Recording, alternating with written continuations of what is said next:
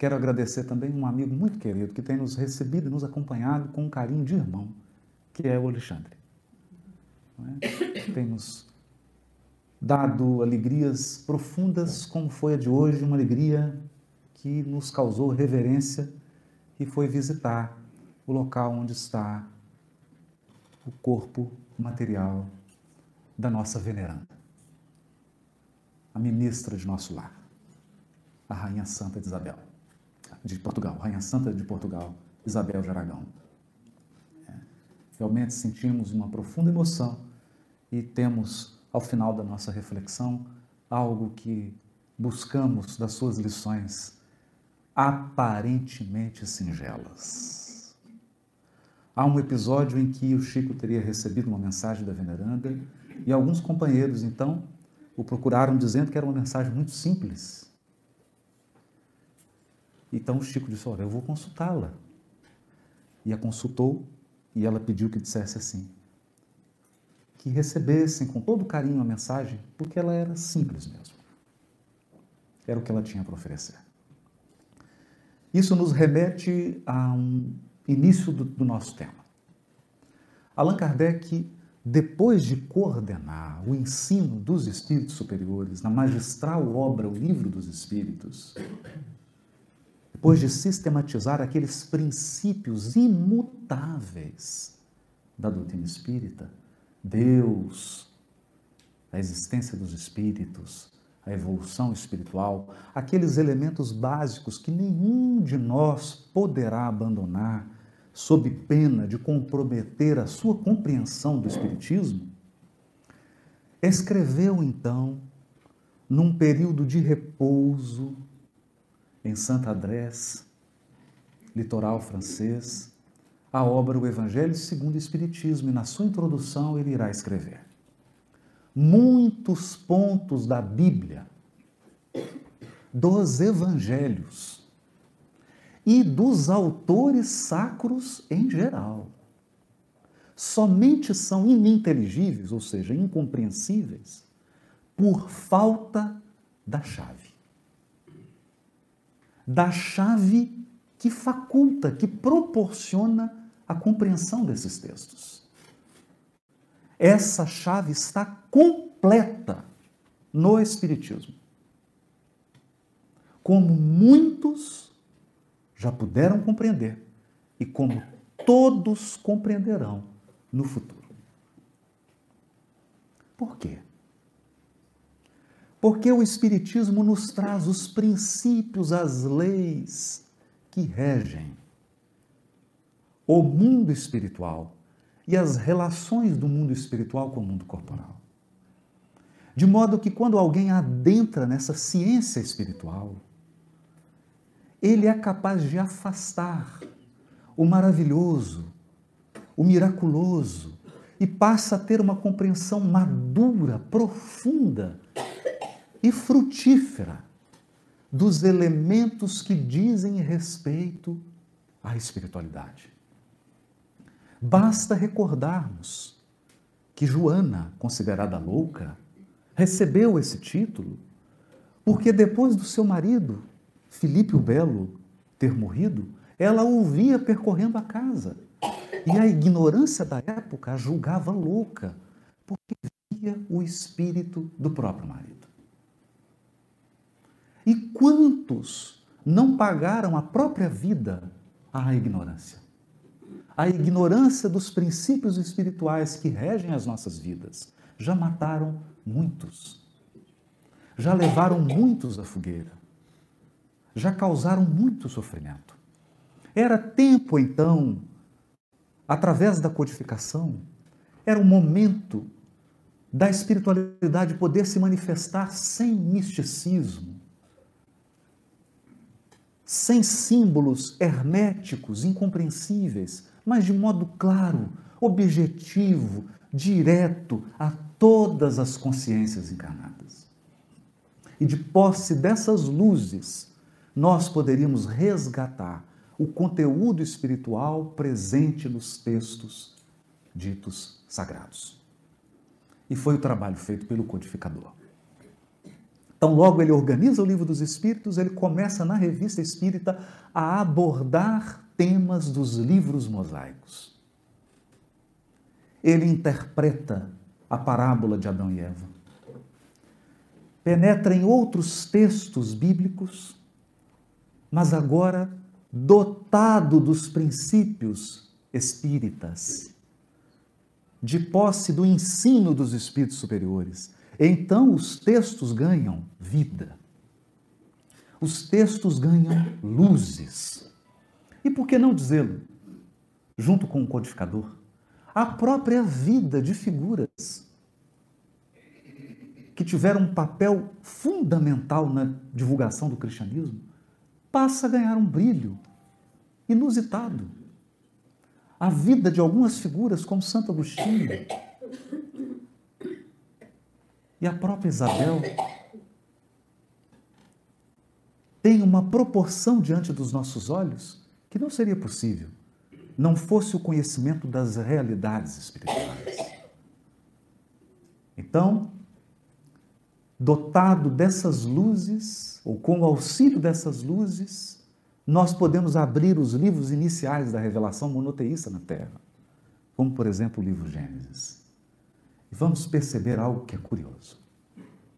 Ao contrário de todas as literaturas religiosas da Terra, que trazem uma espécie de discurso filosófico místico, a literatura bíblica, ao contrário de todas, fala de fatos corriqueiros e inusitados da vida dos patriarcas.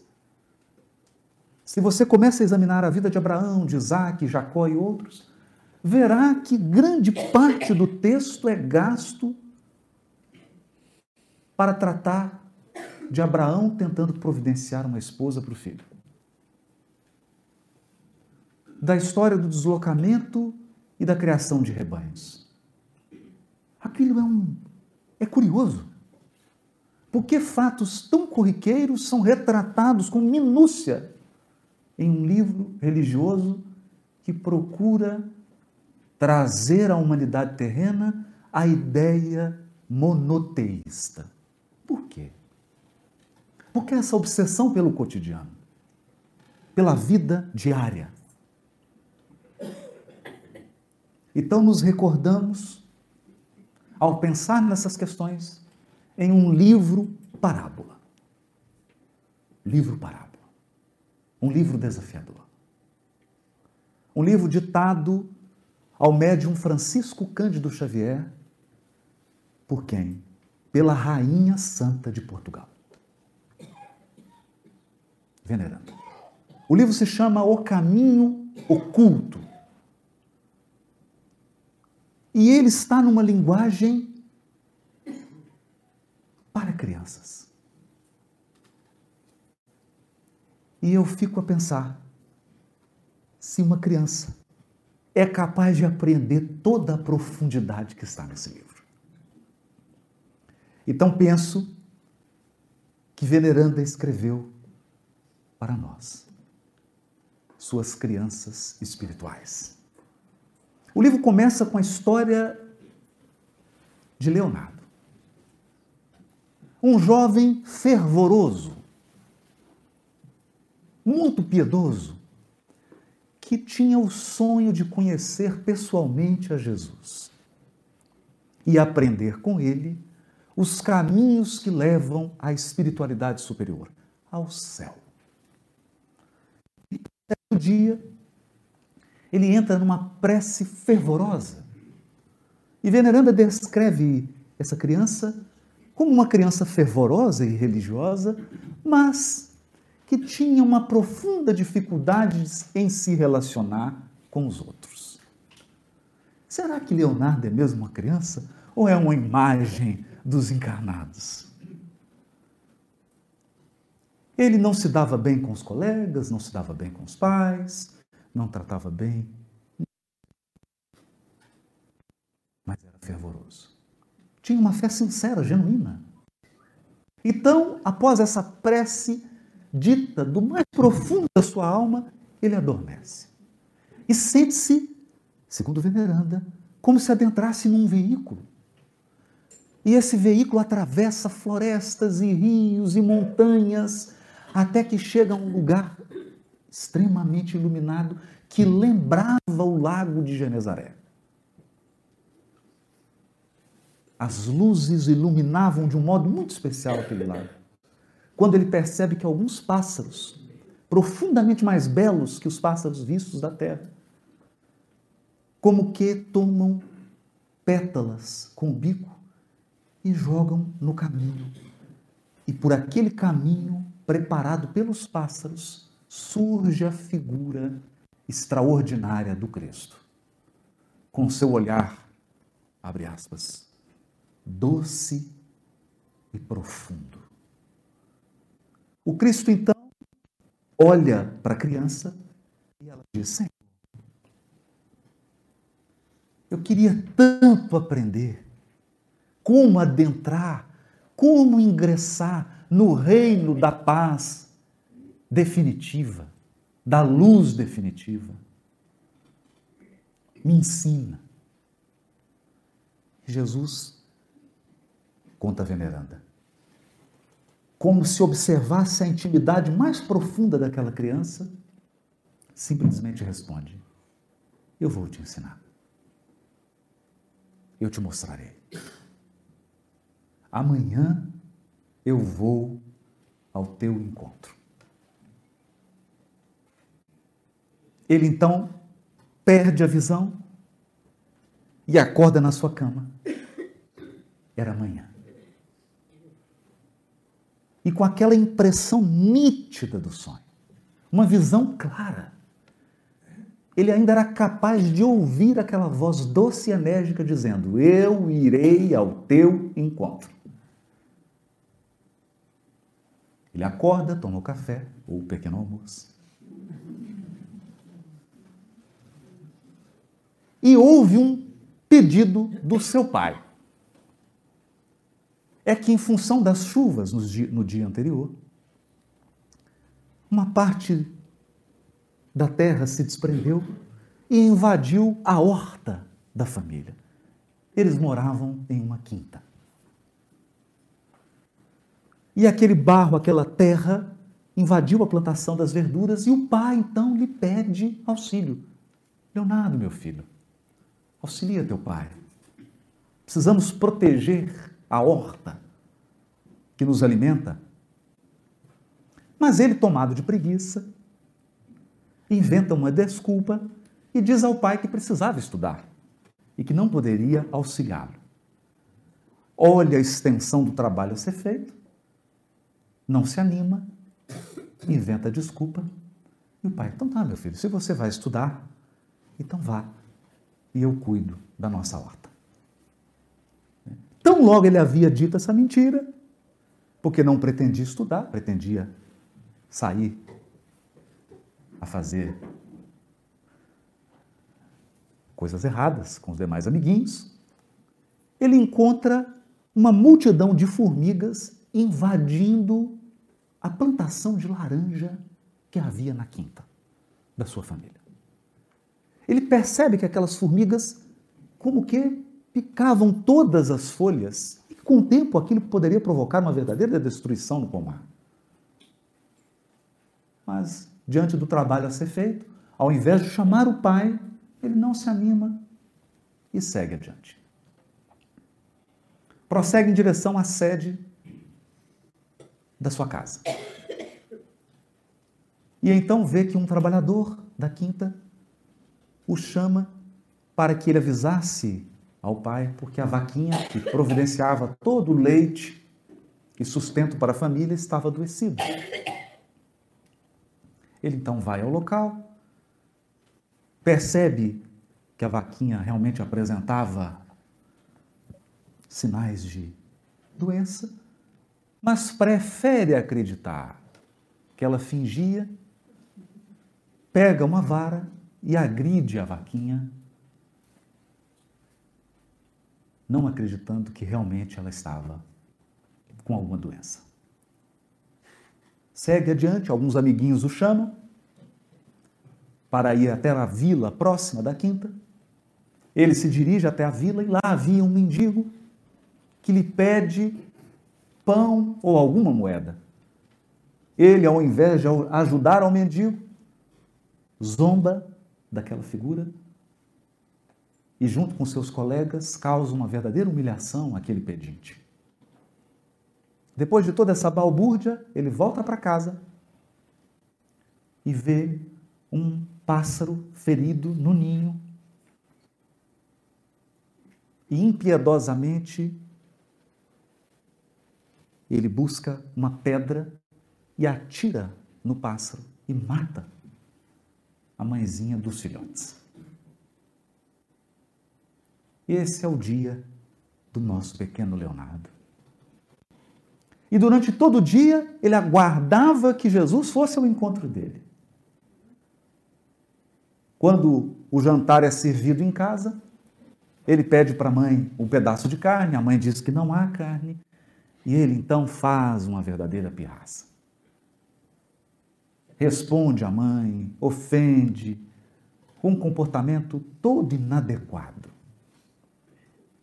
A mãe o chama para fazer a prece antes de dormir, e ele diz estar revoltado. Porque ele havia contado o sonho para a mãe e ficou o dia inteiro aguardando que Jesus fosse ao encontro dele. E nada. Nada de extraordinário aconteceu. Então ele adormece e novamente se vê entrando naquele mesmo veículo, passando por aquele mesmo caminho e chegando naquele lago que se assemelhava ao lago de Genezaré. Mas dessa vez o lago estava sombrio. Ele então, como que sente um aperto no coração, até que a figura do Mestre se desenha e se aproxima dele. Quando Jesus olha para Leonardo, nas palavras de Veneranda, o Mestre trazia um olhar triste, quase de lágrimas. E ele então diz a Jesus: Mestre, você disse que iria ao meu encontro. E Jesus responde: Mas eu fui, Leonardo. Eu fui ao teu encontro várias vezes. A primeira vez que te busquei foi no pedido do seu pai, para que pudesse salvar a horta que abastece a toda a sua família. Depois, no pedido silencioso do laranjal, no pássaro que você roubou a vida, na vaquinha adoecida que dá leite e sustenta a toda a sua família.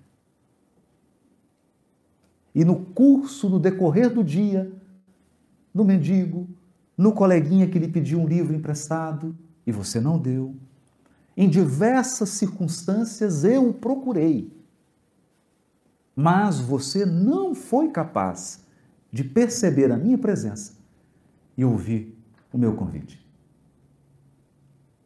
Até que o dia findou-se e nem mesmo através dos carinhos da tua mãe você foi capaz de notar. Nos apelos que eu te, te fiz através da mãezinha para a oração de arrependimento, não me ouviste, Dona. O dia que eu dediquei todo a você foi completamente menosprezado. E a criança então ficou profundamente triste e percebeu a grandeza da lição. Então ele diz apenas: Senhor, eu terei uma outra chance?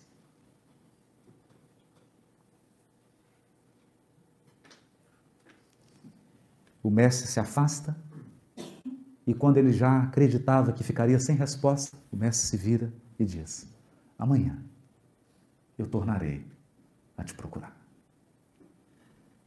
E assim se encerra a parábola da veneranda. O caminho oculto. Por que oculto? Por que um caminho? quando nós abrimos as páginas da codificação, nenhum de nós tem dificuldade em ler que a encarnação é uma jornada educativa da alma. Está lá no livro dos Espíritos. Deus impõe a encarnação para fazermos a obra do aperfeiçoamento. No entanto, tomados talvez de um sentimento do espetacular, do extraordinário, nossos olhos e nossos corações estão em busca de fatos aparentemente extraordinários para que possamos sentir a presença de Deus na nossa vida e que para possamos sentir o sentido das nossas existências. O que Veneranda tem a nos dizer é que há um caminho oculto. E esse caminho oculto é aquele em que o Criador situou as nossas almas. São as circunstâncias que compõem as nossas vidas. São os ambientes a que somos conduzidos pela providência divina. Porque lá estão as lições, os testemunhos que o Criador espera das nossas almas que a nossa encarnação possa realmente resplandecer. Isso nos recorda uma história do próprio Evangelho. Jesus já havia anunciado por três vezes a sua crucificação aos apóstolos. E eles, como que custaram a acreditar. Mas pense, se você estivesse ao lado do Mestre, e ele de cinco pães alimentasse uma multidão. Se você estivesse convivendo com Jesus e ele apaziguasse a tempestade, caminhasse por sobre as águas do Tiberíades, colocasse as mãos sobre leprosos, pessoas que já não tinham determinadas partes do corpo físico, e bastava ele impor as mãos e o, todo o corpo era restituído à normalidade cegos de nascença voltavam a enxergar. Se você presenciasse esses acontecimentos por três anos seguidos, eu te pergunto, você acreditaria que ele seria crucificado?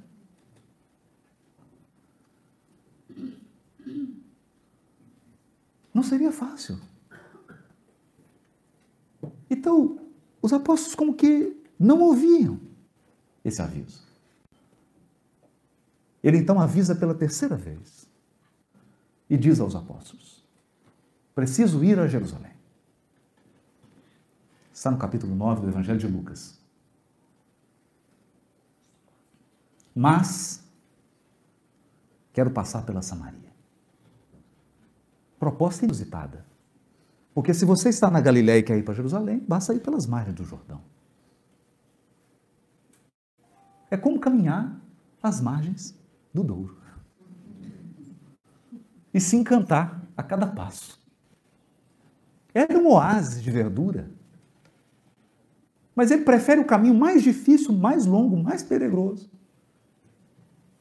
O caminho do deserto pedregoso, passando por dentro da Samaria, que afinal era um povo inimigo. Havia se separado alguns anos depois do reinado de Salomão, judeus e samaritanos se odiavam. E então, o apóstolo João, João, se oferece a ir na frente para pedir. Ora, há uma regra no Oriente, sobretudo na região dos desertos, sejam desertos de areia, sejam desertos pedregosos, de oferecer hospedagem. Porque nenhum peregrino sobrevive sem hospedagem. A hospitalidade é uma regra, é uma regra comunitária. É como que uma regra de direito internacional. Ela deve ser observada. E dizia, transferisse essa regra. Um fogo descia do céu e queimava você e toda a família. É para não ter dúvida da regra. Então, João Evangelista se adianta, vai até a Samaria e diz: precisamos de hospedagem. E os samaritanos perguntam: vocês estão indo para onde? Jerusalém. Então, quem vai para Jerusalém passa para outro lugar. Aqui não tem hospedagem. Então João Evangelista fica tão irritado e tão chateado com isso que volta e diz para Jesus assim: Mestre, os samaritanos não quiseram nos oferecer hospedagem. O Senhor quer que eu mesmo peça a Deus para enviar um fogo e queimar todos eles. Está escrito lá no Está lá no capítulo 9. Não precisa nem o Senhor orar. Quer ver que audácia, não? Não precisa só rezar, não. Eu, eu peço. Sei que o Senhor não gosta, deixa que eu faço isso. Eu já faço oração, queima todos os samaritanos. Todos, sobra um. Jesus então responde a João: O filho do homem não veio para destruir, mas para salvar. E prossegue viagem. Sem água, sem comida, sem repouso, num deserto empedrado, quente, cheio de perigos, vence 150 quilômetros a pé.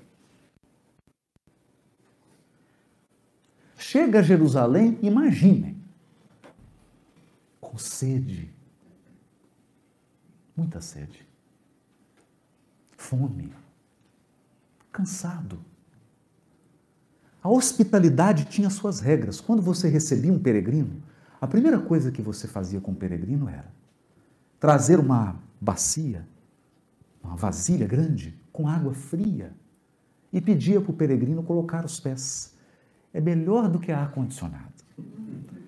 Você molha o pé. Aliás, quando a gente está com muito frio, você coloca um escalda-pés, não? E aquilo esquenta até o perispírito. Portanto, você oferecia aquela vasilha com água fria e o peregrino se refrescava. Depois, então, você oferecia água, pão. Essa era a hospedagem. Um local para que ele pudesse dormir, repousar. Então, Jesus chega com fome, sedento, com calor. Todos eles na expectativa de que iam encontrar, encontrar o quê? Algo miraculoso em Jerusalém. Eles esperavam encontrar algum fato extraordinário? Não, esperavam encontrar pessoas humanas. Esperavam encontrar humanidade, sensibilidade, empatia. No entanto, quem vem receber Jesus tão logo ele chega em Jerusalém? Um doutor da lei. Um doutor da lei. É curioso esse fato.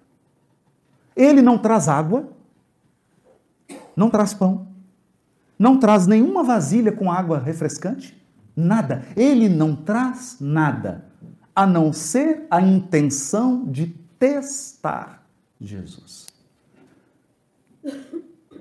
Imagine você com sede, fome, calor, cansaço, e ao invés de receber hospitalidade, receber um teste.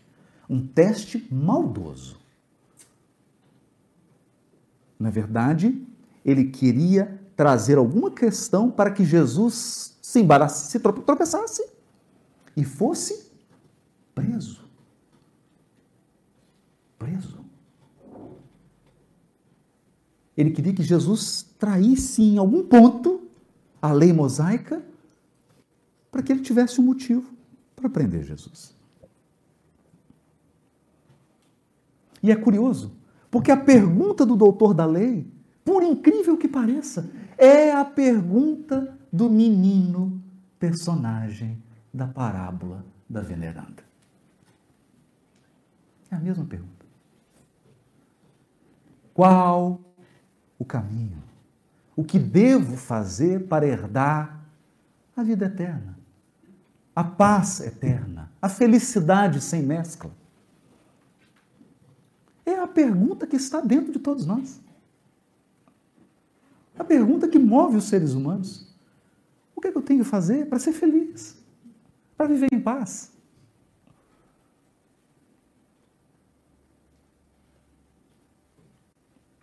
E então, mesmo com fome, sede, cansaço, o mestre atua como um mestre. Como um mestre. Diz para ele: o que está escrito na lei? O que está escrito nos textos? Que você examina todos os dias. O que está escrito? Mas faz uma segunda pergunta: como você lê? Há tanta coisa escrita na obra de Kardec, mas como que você está lendo? Com que intenção? Com que propósito você se aproxima desses textos? Que bom seria se todos nós nos aproximássemos desses textos com a intenção de vivê-los, de praticá-los nos menores gestos da nossa existência, para que a nossa vida se iluminasse da genuína espiritualidade. Como lês? E ele responde, como todos nós, citando até a questão, questão 625. Cita perfeito. Amarás o Senhor teu Deus de todo o teu coração, de toda a tua alma, com todas as tuas forças ou com todos os teus muitos. E amarás ao teu próximo como a ti mesmo. Uma resposta perfeita. Uma resposta tão precisa que Jesus diz: muito bem, faz isso e viverás. Faz. Faz. Você já percorreu metade do caminho, você já sabe. Metade do caminho já está percorrido. Agora coloque em prática. Então, percebam a ironia da pergunta. Agora que vem o inusitado da pergunta. Ele pergunta assim: quem é o meu próximo? Como que diante de alguém com sede, com fome, cansado, como que diante de alguém que andou 150 quilômetros, alguém que está exausto, você pergunta: quem é meu próximo?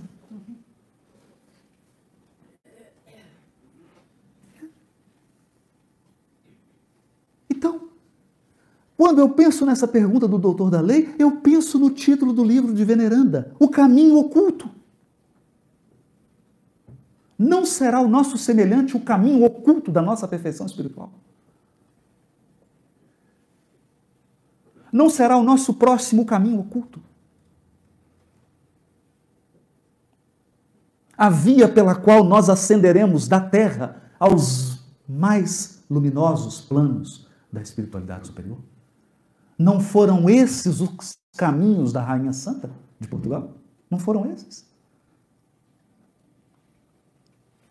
Não foram essas as escadas que ela subiu? Então, diante de alguém tão necessitado, do Mestre, ali, diante dos seus olhos, ele pergunta: quem é meu próximo? É uma cegueira. É uma cegueira para o outro. É um tão profundo centramento em si mesmo. É um olhar tão voltado para si mesmo, que é incapaz de perceber o outro. Então, Jesus, que jamais educa ferindo, e Jesus, que jamais humilha o aprendiz, não ofende o doutor da lei, conta-lhe uma parábola. Todos sabem a parábola do bom samaritano, que é uma parábola estranha. Porque eu imagino, imagine que você é João Evangelista, que algumas horas atrás estava com vontade de pedir que descesse fogo aos céus e queimasse todos os samaritanos. Não foi isso que ele disse? Senhor, só quer que ora a Deus para descer fogo, matar tudo quanto é samaritano? E agora vem Jesus e conta a parábola do bom samaritano. O João Evangelista deve ter olhado para baixo.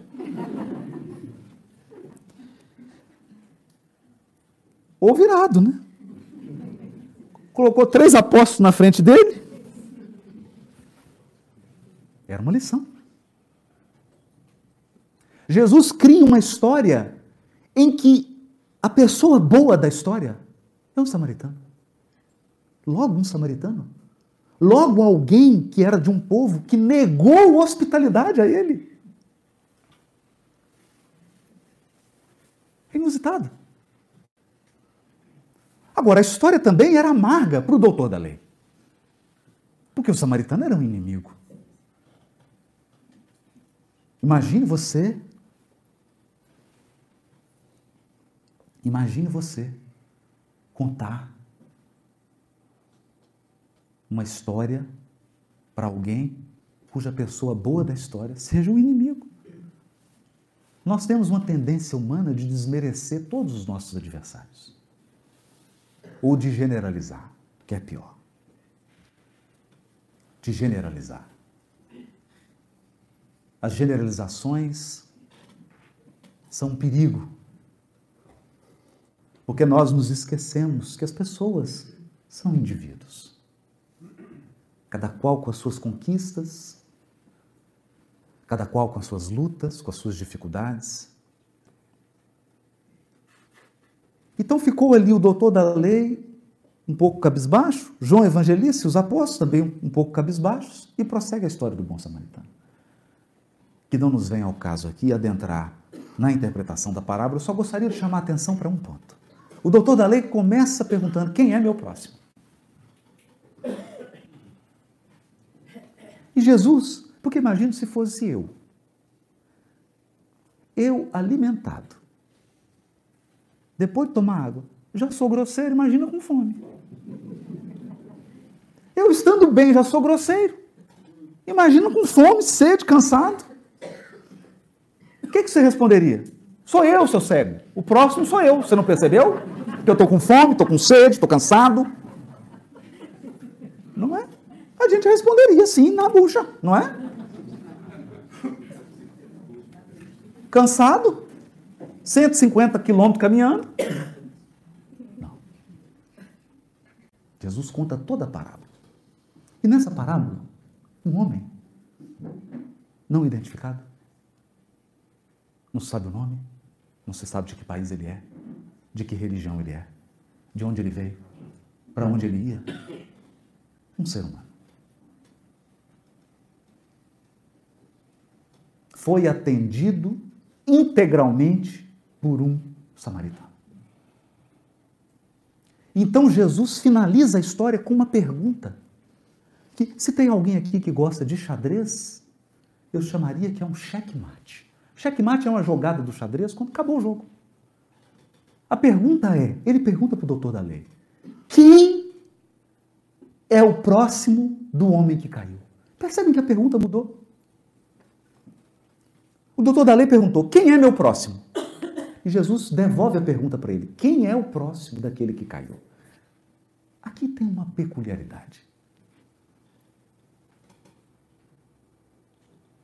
Nós lemos, nós lemos e fazemos palestras sobre caridade. Eu me lembro jovem falando sobre fora da caridade na salvação. E os jovens são entusiasmados, né? E falava com aquela empolgação, fora da caridade na salvação. Por quê? Porque eu sempre imaginei eu fazendo caridade. Não é assim?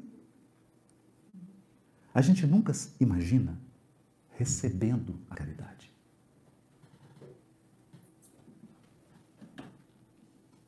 Porque se você está levando o pão, significa que você tem. Né?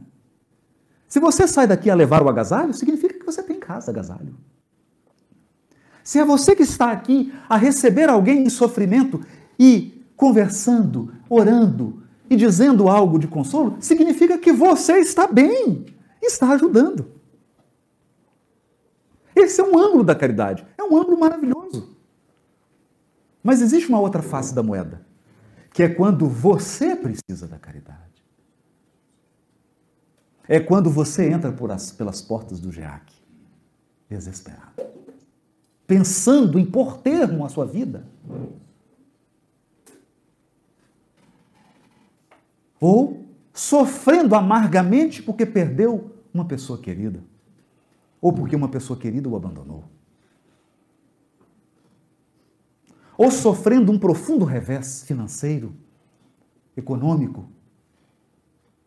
E você adentra aqui em desespero. Passa por aquelas salas, te colocam numa macazinha, uma caminha que eu vi ali, toda arrumadinha, bonitinha. Vem a orientação espiritual e você toma um passe e te aconselho a tomar mais passes. E você senta aqui e sente que aquele desespero começa a arrefecer. E você volta a sentir um pouquinho de esperança, um pouquinho de alívio. Então Jesus te pergunta: quem é teu próximo? E você não terá nenhuma dificuldade em dizer: o meu próximo é o que me deu o passe. O meu próximo é Leonor e Fernando que abriram as portas aqui e me acolheram. O meu próximo foi a pessoa que me recebeu aqui na casa.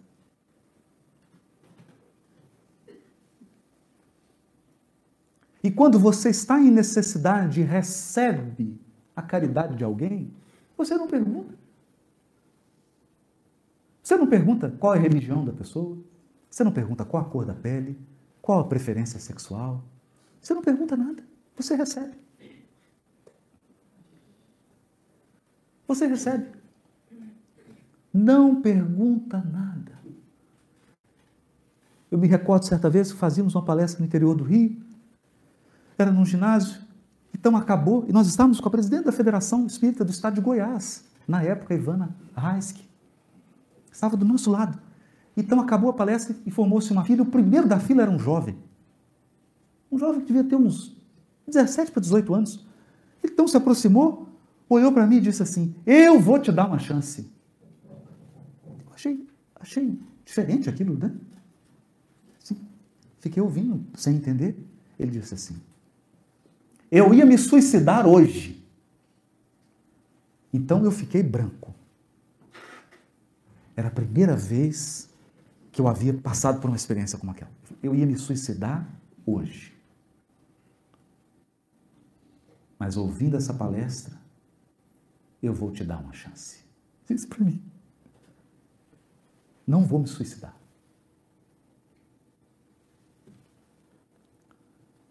Então eu olhei para Ivana, ela também estava pálida. Eu não sei de onde encontrei forças. Naturalmente, com a assistência dos amigos espirituais, peguei nas mãos dele e disse assim: Só fui capaz de dizer para ele essas palavras. E por que, que você quer nos abandonar? Nós estamos todos aqui numa caravana. Estamos todos aqui numa peregrinação, todos aqui sofrendo. Não tem nenhum de nós aqui que não tenha uma dificuldade. Todos estamos em luta. E você quer nos abandonar? Não. Juntos é nós. Vamos caminhar junto. Todos aqui trazemos dores. Porque a vida é assim. A vida é assim. Quando você tem dinheiro, falta saúde. Aí você tem saúde, falta dinheiro. Tem dinheiro, tem saúde, aí tem um problema na família, não é assim? Nunca está tudo bem. Nunca está tudo bem. Sempre tem um ponto. Sempre tem um ponto. Há um poeta norte-americano chamado Robert Frost. Um poeta, assim, mal-humorado. Ele é meio triste assim. E ele diz: Olha aqui, que amargor. Robert Frost, num dos seus poemas, diz assim: A felicidade compensa de um lado o que ela tira do outro. Eu, quando li isso, falei: Meu Deus, coisa amarga. verso amargo. Mas tem um fundo de verdade, não é? Tem sempre alguma coisa. O da família está. Sempre tem um ponto que está faltando. Sempre. Então me lembrei desses versos e disse para ele: então, todos em dificuldade, fica conosco, vamos caminhar juntos por esse caminho oculto. Então, de posse dessas lições da nossa veneranda, a entidade em nosso lar que tem o maior número de bônus horas, e olha que ela é a rainha santa de Portugal. Vê que não tem privilégio. Você chega lá e fala assim: Eu sou de Coimbra. Tem um lugar especial aqui. Ela falou: conversa com a Rainha Santa. e aí ela vai falar: quantos bônus horas você tem? Por enquanto, nenhum. entidade que mais bônus horas tem na colônia espiritual de nosso lar. Cansavelmente trabalha. Atende a todos. Continua atendendo a todos, como fazia. Então não é de se espantar quando você abre as páginas de Gênesis, do primeiro livro bíblico, e encontra histórias. Histórias. Histórias das vidas. Porque nós vamos aprendendo ao longo do tempo que a verdadeira evangelização das nossas almas são as nossas vidas. Onde você nasce, a família que você nasce, onde você vai morar, a profissão que você vai exercer, as pessoas que vão cruzar seu caminho. São caminhos ocultos. Lições profundas, profundas, profundas e profundas, dadas no silêncio. No silêncio das nossas vidas. E por isso gostaríamos de encerrar, abrindo para a fase de perguntas, né, Leonor? Com a mensagem do Espírito Emmanuel, está no livro Fonte Viva, capítulo 179, intitulada Reparemos Nossas Mãos. Curioso o título, porque em português, tanto do Brasil quanto de Portugal, o verbo reparar tem dois sentidos. Tem o sentido de olhar, fitar, e tem o sentido de consertar reparar. Reparemos nossas mãos é um convite duro para você olhar para elas e para consertá-las. Então, Emmanuel se baseia num versículo do Evangelho de João, capítulo 20, versículo 20, que diz assim: Mostrou-lhes as mãos. Esse é o texto de quando Jesus aparece imortal. Imortal. Não haveria cristianismo não fosse a imortalidade da alma. Se Jesus não houvesse demonstrado a imortalidade da alma aos apóstolos, o cristianismo tinha morrido dois anos depois. Então Cristo aparece na imortalidade gloriosa e mostra as mãos. Que gesto curioso! Porque tudo em Jesus é digno de um mestre. Não podemos imaginar no Cristo algum ato que não seja meticulosamente escolhido para nos ensinar algo. Ele poderia ter chegado, feito qualquer coisa, mas não, ele chegou e mostrou as mãos. E as mãos dele estavam cheias de marcas. Primeiro, as marcas do trabalho na carpintaria. Depois, as marcas da cruz. Emmanuel aproveitando desse tema, desse motivo musical, diz assim: Reaparecendo aos discípulos depois da morte, eis que Jesus, ao se identificar, deixa-lhes ver o corpo ferido, mostrando-lhes destacadamente as mãos. As mãos que haviam restituído a visão aos cegos, mãos que haviam levantado paralíticos, mãos que haviam curado enfermos e abençoado velhinhos e crianças. Traziam as marcas do sacrifício. Traspassadas pelos cravos da cruz, lembravam-lhe a suprema renúncia. As mãos do divino trabalhador não recolheram do mundo apenas calos do esforço intensivo na charrua do bem. Receberam feridas sanguinolentas e dolorosas o ensinamento recorda-nos a atividade das mãos em todos os recantos da terra. O coração inspira, o cérebro pensa, as mãos realizam. Em toda parte agita-se a vida humana pelas mãos que comandam e pelas mãos que obedecem. Mãos que que afagam, que ajudam mãos que ensinam e mãos que matam, que ferem, mãos que apedrejam, que incendeiam, que amaldiçoam.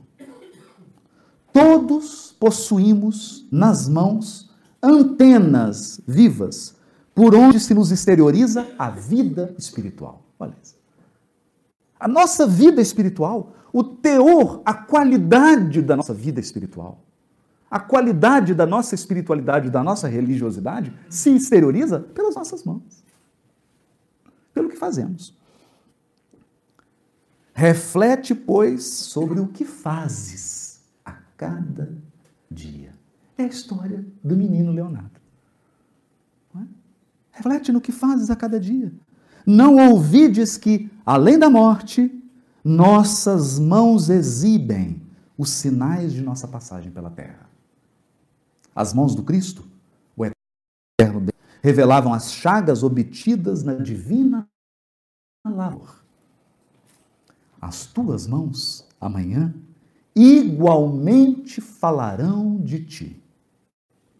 No mundo espiritual, onde interrompida a experiência terrestre, cada criatura arrecada as bênçãos ou as lições da vida, de acordo com as próprias obras. Então, que as nossas mãos, em oculto, possam, doravante, revelar a qualidade de espiritismo que já brilha em nossas almas. São os nossos votos. Muito obrigado.